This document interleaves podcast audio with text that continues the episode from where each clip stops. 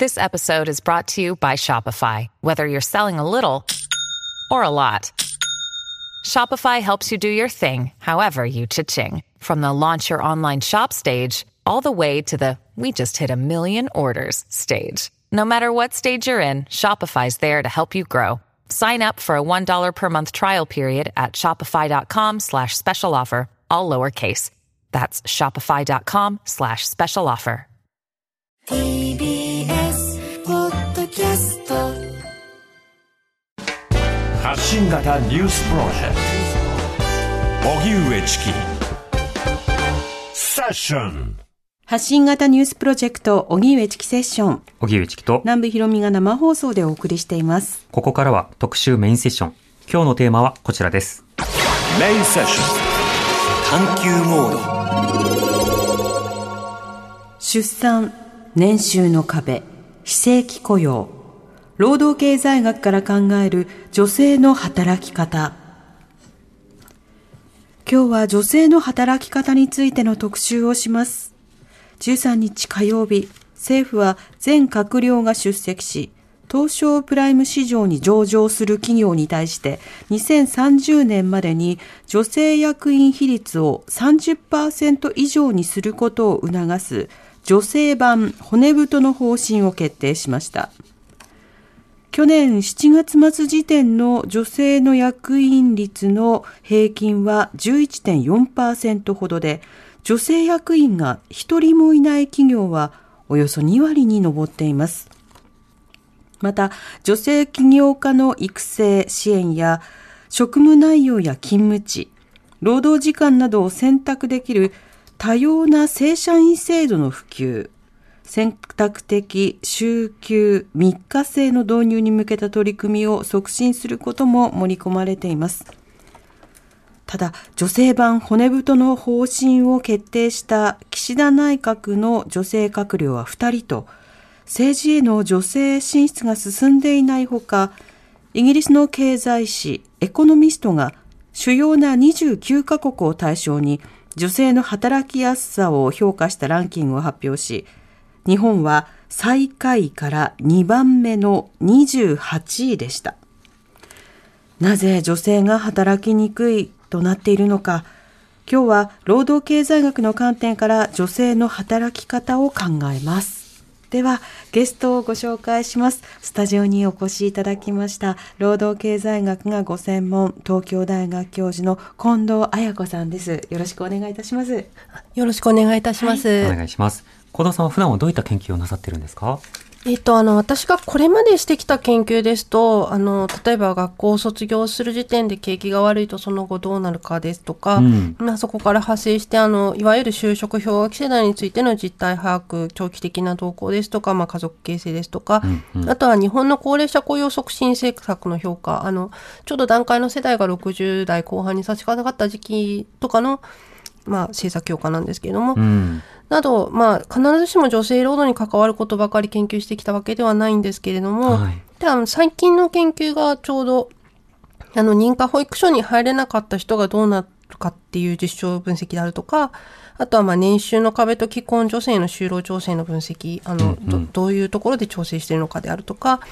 あとは、まあ、出産前後で女性の収入変化が、まあ、どのぐらい起きているのかといったようなことの分析をしておりますので、まあ、最近の研究は女性の働き方に関するものが多くなってきています。うん。先ほど話されていた中では、学校を卒業する時点での景気、あるいはその就職氷河期についての研究もありましたけれども、以前聞いたことがあるのは、その卒業のタイミングでの景気に相当多くの人の年収が左右されるのだと、その個人の能力だけじゃなくて、そのタイミングの景気というのは重要なんだと聞いたことがあるんですが、この点はどうなってるんでしょうあかはい、あの、まさにその点は、あの、非常に大きくて、うん。あの、多分その元論文書いたのは私なんですけど、はいあの、例えばあの、引用を聞いたんですね。はい。多分、あの、卒業した時点で非正規雇用になってしまうと、その後正社員になる確率っていうのが、あの、90年代のデータを使った分析ですと、あの、50%ぐらい下がっちゃうんですね。うん。なので、あの、かつての日本は、あの、非常に、その影響が長く残って、あの、新卒で就職できないと大変だったんですね。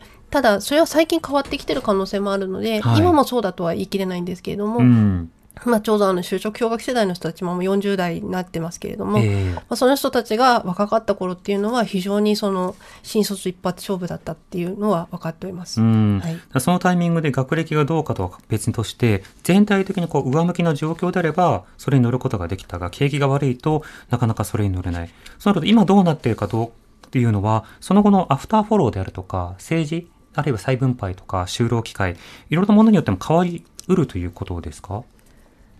そうですね。あの、まあ、あの、政治的にどうこうっていうよりは、あの、その後の転職の機会があったかどうかっていうことで、うんあの、最近かなり労働市場流動化してますので、はい今は必ずしもそうではないと思うんですけれども、まあ、20年前ですと、なかなかその、最初の仕事がアルバイトだった人たちが正社員として就職するしようにも入り口がないみたいなことがうんあって、で、そうなるとやっぱり、あの、なかなかキャッチアップができない。で、まあ、30歳ぐらいになってもまだフリーアルバイトっていうの方がたくさんいたっていうことが分かっています。うんそうした中で今日は特にその女性の働き方、えー労働の状況について伺っていきたいと思いますが、まずご専門の労働経済学、これはどういった学問なんでしょうか？あ、はい。えっ、とですね、あの、まず先に経済学のが何、どういう分野かってから最初にちょっと説明させていただくとですね、あの、経済学というのは、あの、人は自分にとって一番良いような結果が起こるように行動を選択しているっていう過程に基づいて様々な物事を考えます。これインセンティブの理論っていうんですけれども、で、まあ、この経済学の考え方に基づいて、で、労働に関する領域を分析していくのが労働経済学うん。で、まあ、例えばですね、あの、経済学が仮定するすべての競争が完全に行われている完全競争市場ですね。はい。では失業は発生しないことになっています。失業者がいればその分だけ賃金が下がってその人たちに仕事ができるし、逆にあの人手不足であればその分賃金が上がって、あの、し仕事をしたい人が増えるっていうことになっているんですね。うん。なんですけれども、まあ、実際には、あの、賃金が上がったり下がったりしなくて、はい。あの失業が発生していたり逆に雇いたい人が雇えない企業が発生していると。うん。でまあそれはどうしてなんだろうっていうようなことをまあ細かく分析していくのが労働経済学です。うん。でまあ、特に私の研究はあの実証分析が中心で、はい。あの政府の行う大規模な統計調査ですとか行政業務データっていうのはあの行政が統計目的じゃなくて集めた情報をデータとして提供してもらうことですけれども、まあ、そういうのを用いた実証分析をして実態把握から始めることが多いんですけれども、まあ、その実態把握をした結果としてあの、まあ、理論と現実の乖離の原因はどこにあるのかを探っていこうっていうのが、まあ、大元の研究動機になります。うん、なるほど。そして、まあ、それが個々人の働き方に対する決断であるとか、まあ、市場がどうなっているのかとか、まあ、あの、認可保育などの、まあ、保育支援などがどういうふうに影響するのかも、いろいろと研究されているので伺っていきたいと思います。まずは前提として、女性の働きやすさ。これはあの、日本の数字が国際比較ですと、まあ、極めて低い状況になっておりまして、その中、ジェンダーギャップ指数など、他の数字などでも、非常に低く出がちではあるんですが、こうした状況については近藤さんどう見てますか？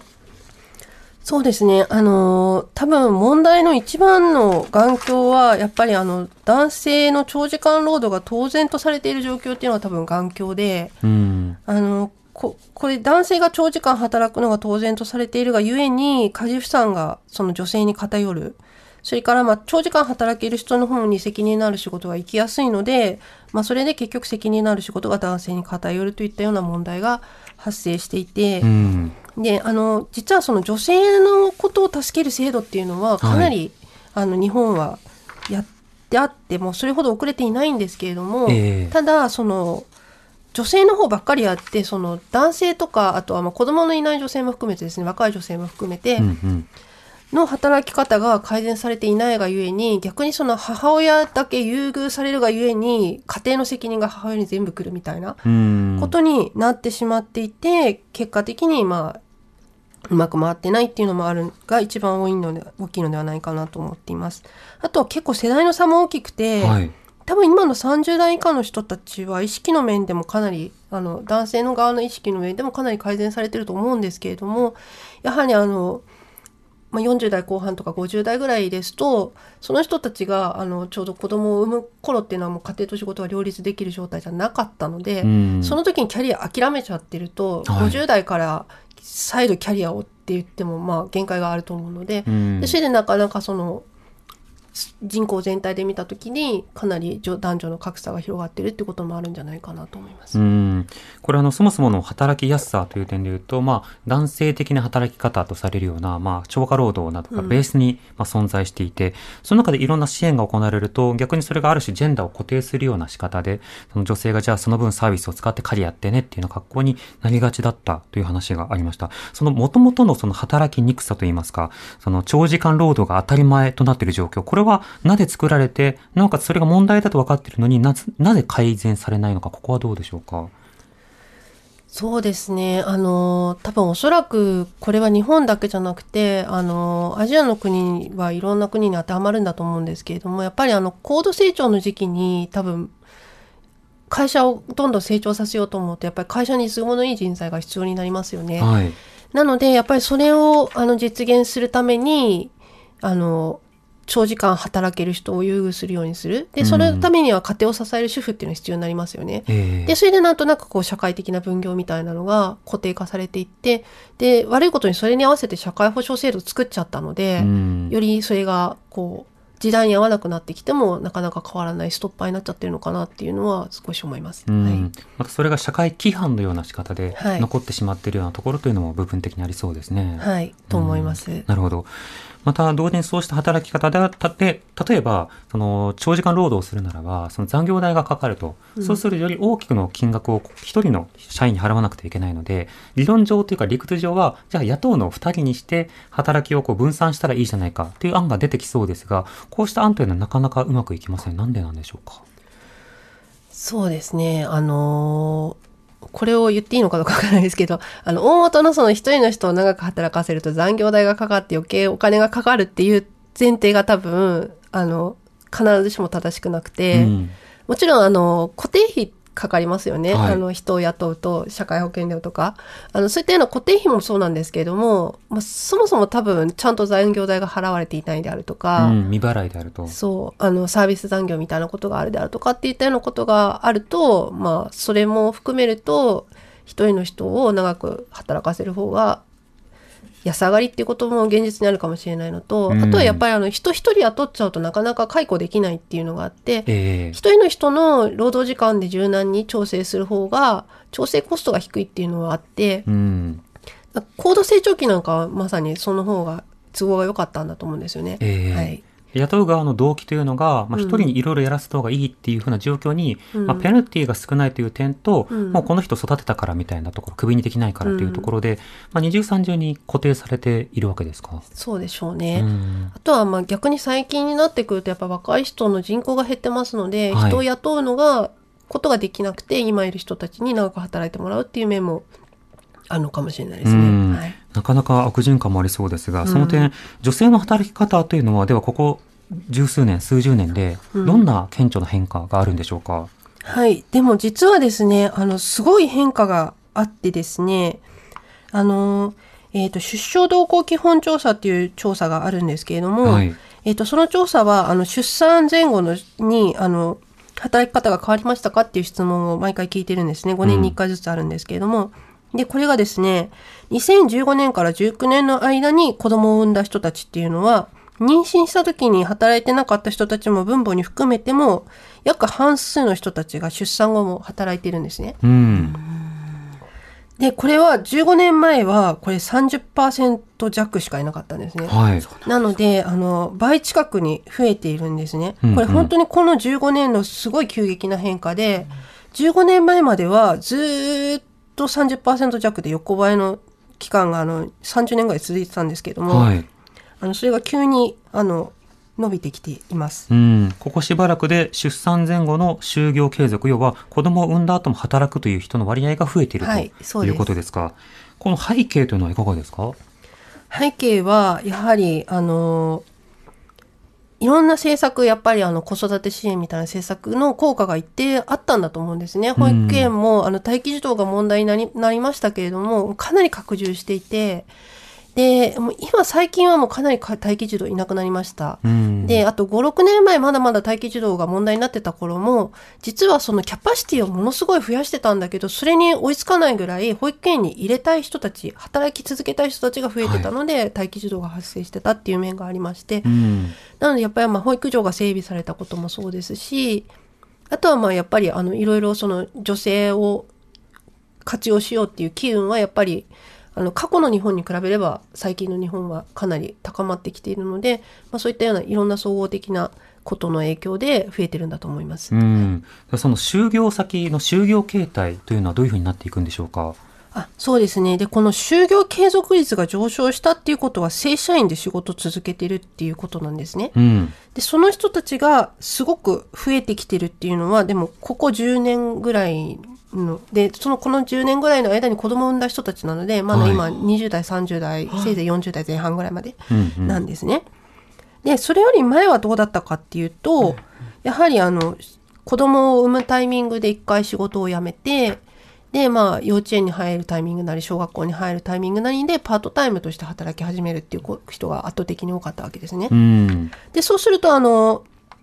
パートで再就職しても、ずっとパートっていうパターンがとても多かったので、はい。あの、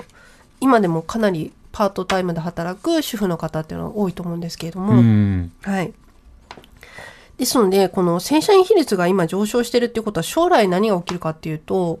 これまでパートタイムで働いていた子育てが一段落した人たちっていうのが現れない、もうすでに正社員として働いてるっていう状態が、あの、10年後ぐらいにやってくるので、うん。今度あの、パートで働く既婚女性っていうのが、あの、人手不足になってくるであろうってことは予想されます。今、パートタイム労働者、とりわけ女性などに頼っているような産業などは、そうした状況で労働人口不足になるだろうということですか？はい、そうです。うん。それはあの、当然今働いている、とりわけその若い世代で、えー正社員となっているその女性にとっては、まあ、持続的な雇用が期待できるという一方で、今、あの、40代、50代で、そのパートというところで今継続していて、なかなか正社員になれないという方は、今どうなっているのか、今後どうなっているのか、どうでしょうか？そうですね。だからこの方々っていうのは、あの、純粋に経済学的に考えれば、人手不足の時代がやってくるはずなので、うん。相対的にその人たち貴重になっていくので、はい。当然賃金が上がったりとかして、あの、労働環境が良くなっていく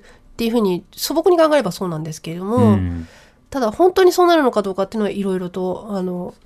課題があるかもしれなくて、うんあの、えっ、と、5時台にお話ししますけれども、あの、就労調整って呼ばれる、あの、年収の壁があって、この壁を越えないように調整するみたいなことがあると、逆に時給が上がると労働時間が減ってしまうっていうような現象も実際に観測されていますし、はい。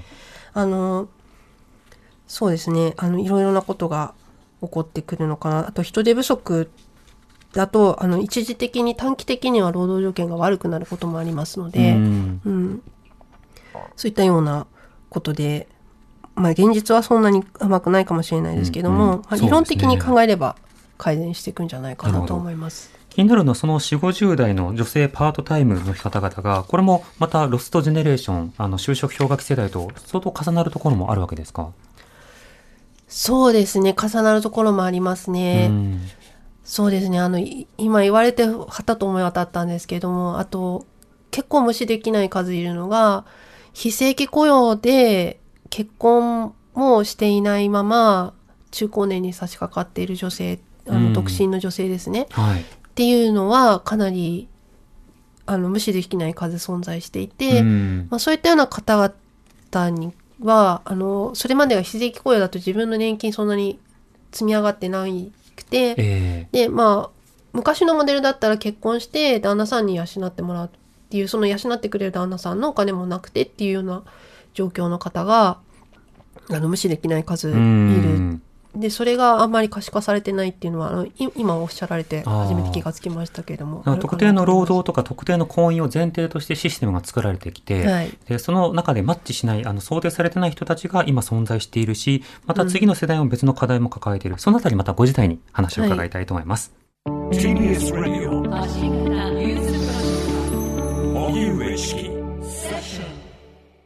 荻上チキセッション。今日のメインセッションは、出産、年収の壁、非正規雇用、労働経済学から考える女性の働き方というテーマで、スタジオには労働経済学がご専門、東京大学教授の近藤彩子さんをお迎えしてお送りしています。近藤さん、引き続きよろしくお願いいたします。よろしくお願いいたしおます。願いします。さて、近藤さん、あの、先ほど最後に少し話されていた点ですと、その女性の雇用や労働といっても、世代などによっても結構差が今出ているということになるんでしょうか？はい、あの、かなり差があるんだろうと思います。はい。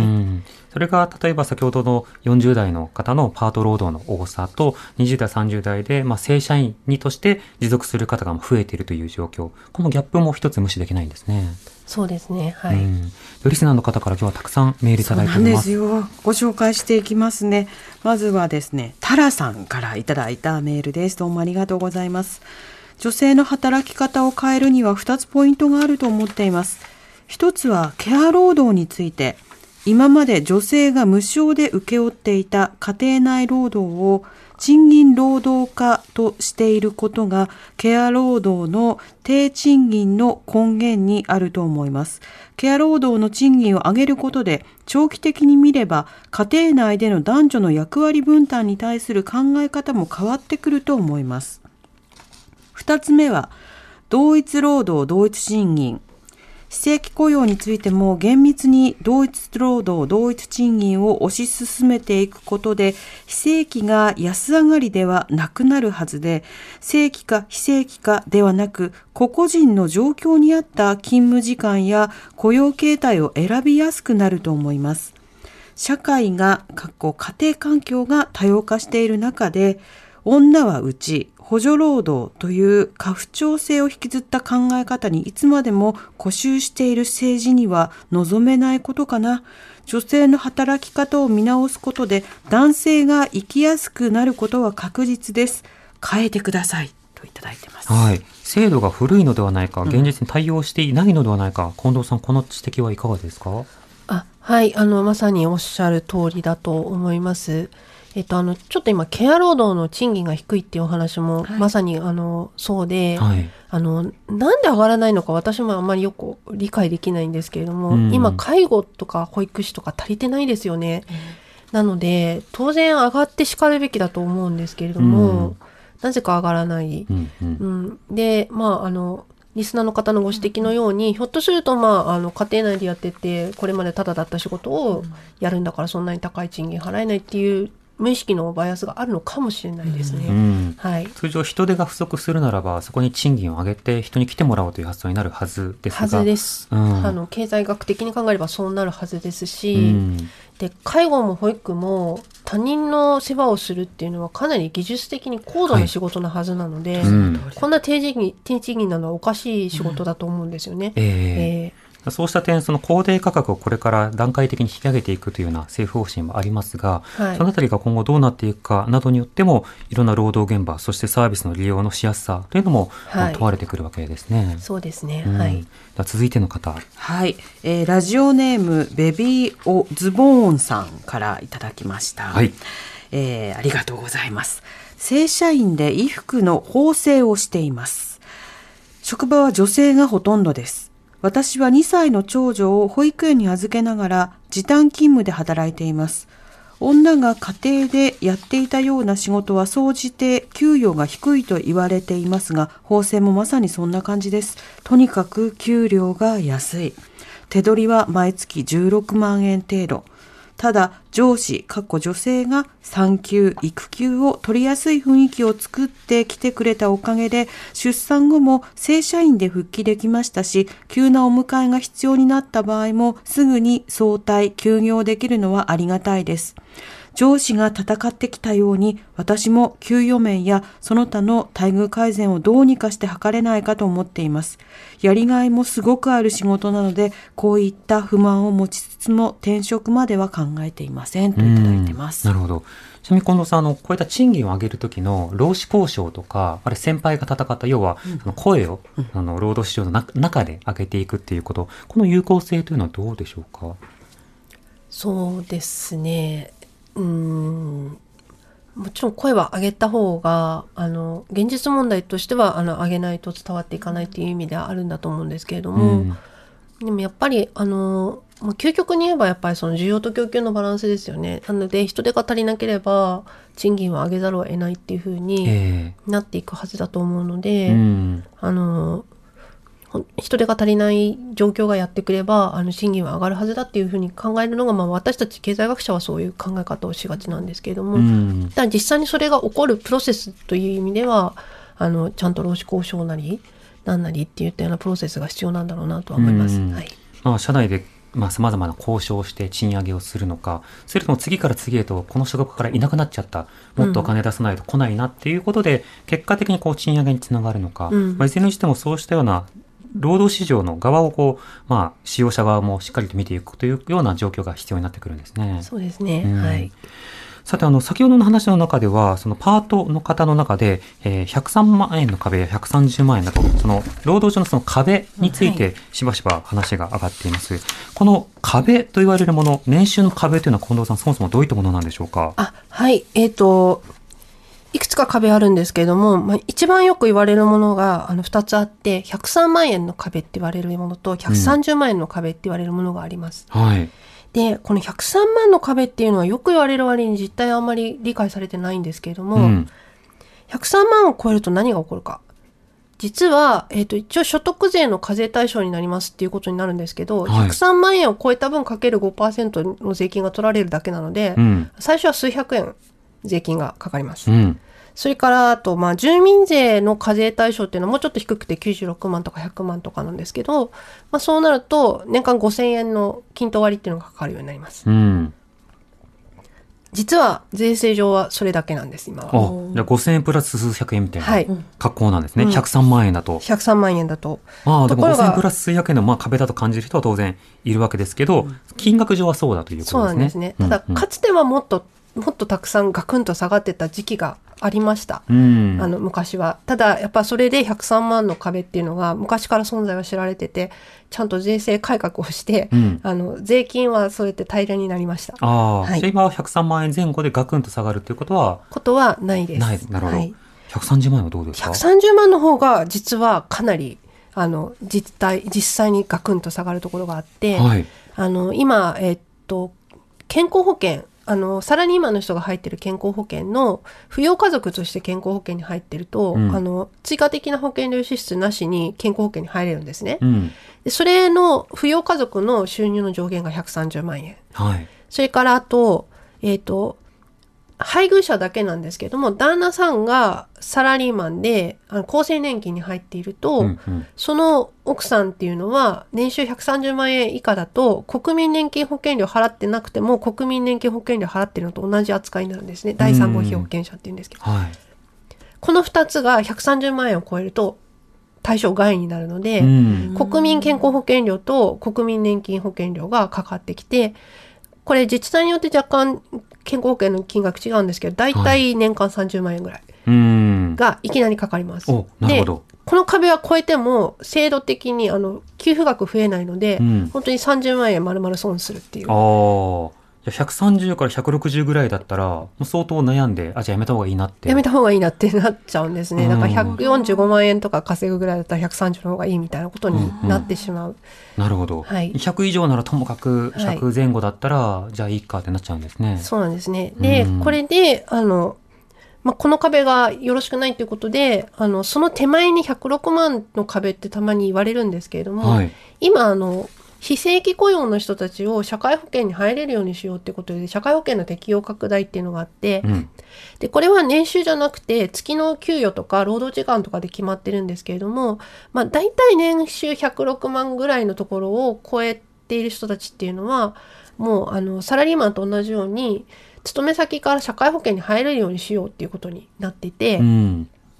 で、まあ、それが先に来ると、あの、130に行く前に自分で健康保険とか年金とかに入ることになるので、はい。あの、それがふ広がっていくとこの130万の壁はなし崩しになくなっていくんだと思うんですけれども、うんうんまあ今現状はそこまで広がっていないので、ええあの、この勤め先がその社会保険適用の事業者じゃないパートタイムの人たちっていうのは、あの130万円を超えると、いきなり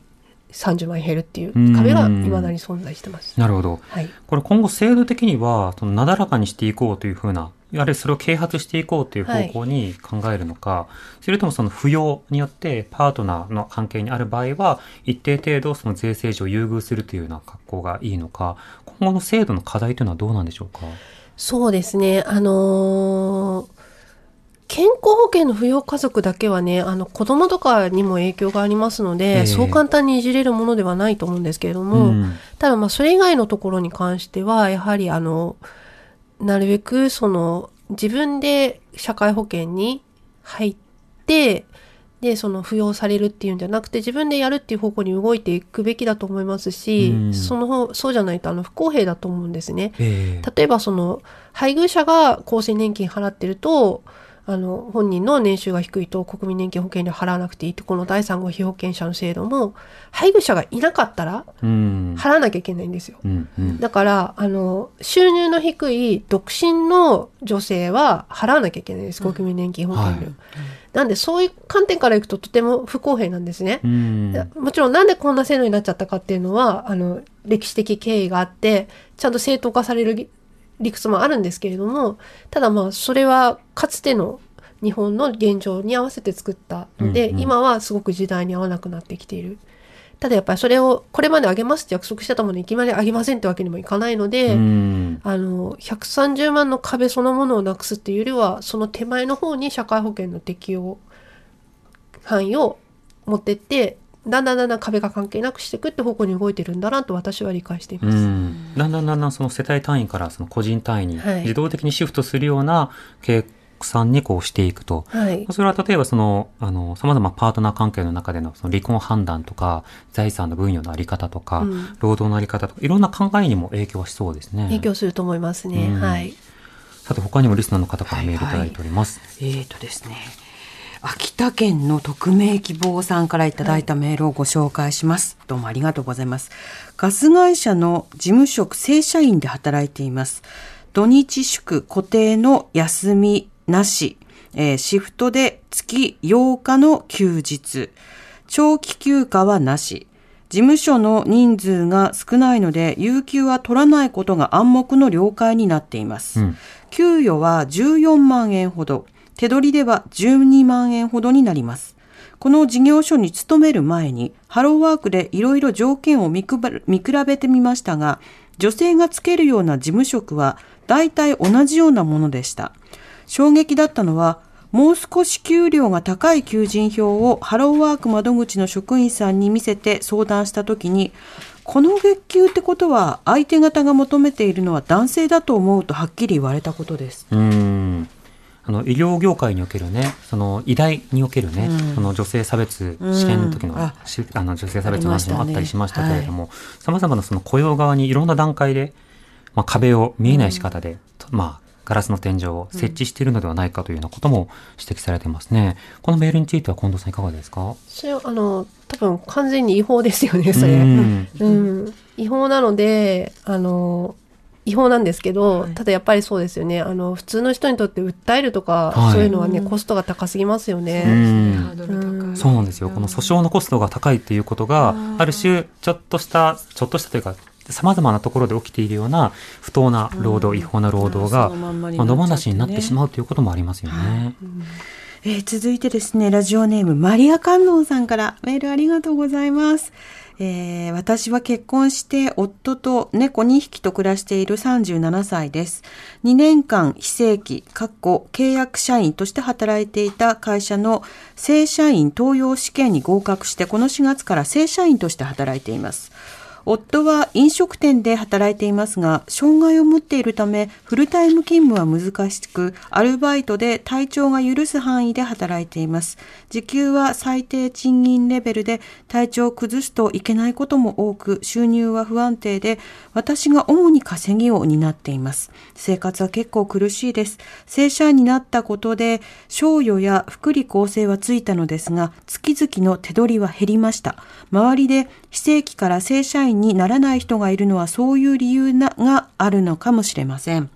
職種は IT サポートで比較的女性の多い職場ではありますが、職場の管理者はほぼ男性です。残業はあまりありませんが、時々時間外でも打ち合わせや会議への参加を求められます。また、コロナ前はいわゆるノミニケーションというのが当たり前だったようです。正社員を目指して2年間必死で勉強して働いてきましたが、周りに同じような働き方をしている女性はおらず、ロールモデルとなるような人はいません。私はできるだけ長く働き続けたいと思っていますが、男性のような早朝出勤、遅くまでの残業やノミニケーションありきの働き方を真似して働くの嫌だし、無理だと思っています。これから最低でもおよそ30年は働き続けることになると思うので、自分に合った働き方を見つけなて見つけないといけないなと思っていますといただいてます。正規非正規の雇用のあり方ありますけど、正規雇用とされるものの働き方、あるいは労働文化、労働風習のようなものが、ちょっと相当選択肢少ないぞと。ノミニケーションとか、まあ、時間外対応とかも大変だぞっていうようなご指摘もありました。近藤さん、このご指摘はいかがですか、そうですね。でもこれあの、女性に限らず、最近は若い男性もそういうのは嫌ですようね。ん。うん。いますね。だと思うので、うん。特にそのリモートワークなどを経験した上で、うん。あの不合理な労働っていうものは一つずつ見直すことができるのではないかという、うん。まあ、一定のその手応えのようなものが、うん。あの各現場でより広がってほしいなと思うところではありますけどね。あとはその手取りが減ったっていうのは、うん。もしかするとその社会保険に加入して社会保険料取られるようになったってことかもしれなくて、まあ、うん。ええ。それの場合は将来年金増えるんであの一生で見たら損か得か分かんないんですけど、うん。ただそれ以上に減ってるんだとしたらそれはあの正社員っていう名前のもとに給与を下げてるっていうことをしてるってことだと思いますので、あのなんかすごい正規非正規の格差っていうのが話題にされすぎて正社員って言っとけばいいだろうみたいな動きが少し一部にあるような気が、うん。私ちょっと気になっていて、うんうん正社員って別に法律で定義が決まってるわけじゃなくて、ええあの企業がこの辺は正社員の仕事ですって言えば正社員になるので、うんうんあのそうなんですよ。労働実態としては。はい、もちろんもちろんあの常識的な範囲で、ええあのフフルタイムであるとかなんかあるんですけども、まああの勝手に決められるものなので、うん。あ、覚えておこう。うん。はい、うん。そうなんですよ。だから正社員にしたら補助金出すよとかってうん。政策を不用意に打つと、うんその名前だけ正社員にされちゃううんですよね。ん。名ばかり正社員そということになるんですね。実際にはちゃんと労働条件で縛りをかけてるとは思うんですけど、うんうん、だから不当な残業とか、まあ、時間外労働というのは当然不当なので、うん。不法なので、そう。したものについて本来はノーと言わなくてはいけないんだけど、そんなもんだよっていうような空気が出てしまうと、疑うことができないということにもなってしまうわけですね。これ、あの、様々な、あの、年収の壁の話など、日本の課題も伺ってきましたが、あの、海外の事例などの研究、海外の制度などの状況というのは、どういうところを注目されてますか？そうですね。あの冒頭にも言ったようにあの日本意外と制度はちゃんとしてて、はい。育休も取れますし男性も育休は制度上は取れますよね、うん。なかなか取らないっていうんで今問題になってますけど。であの一つまああの海外に比べて日本の方が制度的に問題だなと思うのはあの保育園が事実上すでに仕事がある人じゃないと入れない状態になっていますよね。はい。で、あと、そうすると、あの、仕事がないから保育園に入れなくて、保育園に子供を預けられないから仕事が探せないっていうなんか悪循環に陥っている女性ってたくさんいると思うんですね。はい。でなので、だからそこが、あの、改善されるといいなと思っていて、うんで、あの、ちょうどその待機児童すごく増えて、あの、保育園のキャパシティすごく広げたんですけど、今子供の数が減っているので、一部ではちょっと保育園余りそうっていう話が出てきてると思うんですね。うん地域格差もありますよね。ではい。で、そこで予算削らないで、保育園に入れる人増やすっていう方向に、あの予算規模維持して、まあなんなら保育士さんの対応を改善するように増やして、ちゃんとキャパシティを維持していくと、あの、まあ、効果不効果子供の数は減っちゃってるので、その分入りやすくなる状態が維持できるといいなっていうふうに私は思います。入園要件を緩和していくとはいいうことになるわけですか？それが実践できている国というのはあるんですか？そうですね。あの、北欧の国なんかは結構入れますし、あと、保育園が足りてるかどうかはまた別問題として、入る時の条件に就労を条件にしない国っていうのはとてもたくさんあります。うん。あの、就労が条件になっている国の方が少ないと思います、多分。なるほど。なんですけども、その代わり、まあ、なので、早いもん勝ちとか、で、地域差があったりとかして、まあ、入れない国はたくさんあるんですけども、うんうん多分入りやすさだけだったら日本よりもひどいヨーロッパの国たくさんあると思うんですけど、うん。ただ就労が条件になってるっていうのはなんかちょっで独特な制度みたいです。どんなフィルターが機能しているのかとか、どんな競争状況になっているのか、国によって違うんですね。はい、でもそうしたその保育園に関する、まあ、緩和が政治ターゲットになっているということが一つすごく学びだったのと、もう一つあのずっと気になるのが、日本は制度上は結構いろんなものをちゃんとやってるんだって話があったじゃないですか。制度上って必ずつけるんですけど、実態とのギャップがあるということですか？そうなんですよね。あの、ちょっとさっきの年収の壁の話にも戻るんですけど、あの制度上103に壁ないのに、はいみんな103万に合わせてるんですよ。なんでか知らないけど。うん。あの、データを見る限り圧倒的多数が103に合わせてるんです。130に合わせてる人よりずっと多いんですね。今手元に資料あの準備していただきましたけど、そううん103万のところに本当に給。収入がピタッと止まっていて、はい。そこからガクッと減ってる。そうなんです。うん130のところちょっと段差ありますけど、はいもう全然違ってて、で、原因一生懸命考えたんですけど、確かにあの会社の配偶者手当が103万円を上限にしてる会社っていうのは確かにたくさんあって、うん。そのせいかなとも思ったんですけど、その数も、あの、内閣府の会議資料とか見てみると、すごい半分とかに減ってるんですよ、この10年ぐらいで。はい。なんだけど全然減ってないので、うん。103万の壁が。うんこれはなんかこう正しい情報をしみんな知らなくて、うんうんなんか制度が複雑でよくわからないからとりあえず103に合わせとけばいいんじゃないかっていう風になってるのかなっていう。ひとまずっていう。うんだからみんな結構その違法な労働とかもそうなんですけど正しい制度がちゃんと伝わってないがゆえにこれがおかしいんだってことをみんな知らないとか、うん。あるいは昔103だったんだけど今そうじゃないってことをみんな知らなくてずっと103に合わせちゃってるとか、うんうんいったようなことでなんかこう情報が正しく知られてないっていう問題もあるのかな、なるほど。あとはまあ知ってるんだけど知らないふりしてる悪い人たちがいるっていうのもあるかもしれないですけあどー場合によって使用者の方とか、うん。ちょっともうちょっと働いてるけど103万ってことにしとくねみたいなとか、うん。いろんな調整があるかもしれないですね。かもしれないですけど、うん、でもそこの点も含めてやっぱり情報を広く共有しながら本当に変えるべきところはもっと変えつつ実際には制度があるときはもっと利用してもらいつつそれをたま妨げているようなところがあるんだったらそれに対していやダメだよ妨げないでっていうことを言っていくという機運作りも必要になりそうですね。そうですねで、うん特に103は今経営者の人たちも頭悩ませていて、はい。あの時給人手が足りないから時給上げたのにそうすると103万超えちゃうからって労働時間減らされるっていうことが起きてるらしいんですねう。ん。それは非常に本末転倒なので、はいはい。うん、やっぱりその賃上げのバリアになっちゃったら本当にもったいないことだと思うので。確かに。人々の慣習や思い込みというのが、うん。ある種賃上げの壁になってしまうと意味がない。はい。そうなった時に、やっぱりこの壁の問題についてもより理解と、はい。ゆっくりとした改善がはい。必要となるわけですね。必要だと思います。うん。今日は労働経済学がご専門東京大学教授の近藤彩子さんをスタジオにお迎えしてお話をお伺いしました。ありがとうございました。ありがとうございまた。よろしくお願いいたします。荻上チキ TBS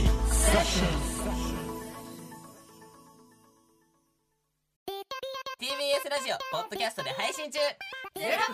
オ聞くことでき。る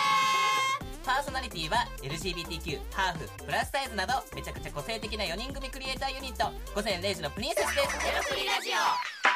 もう好きなもん食べな。好きなの何でも鍋に入れたら鍋なんだから。マクド鍋に入れちゃおう。そしたら全部鍋。おならが出ちゃったことを何て言いますか？プリグランスバズーカ。ちなみにおしゃれではないよ。ゼロプリラ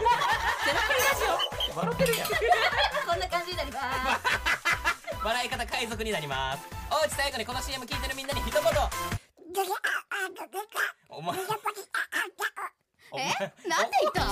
たとにかく聞いてくださいゼロプリで検索ゼロプリラジオ毎週土曜午前0時に配信それではポッドキャストで会いましょうせーのほなまたゼロプリレディオ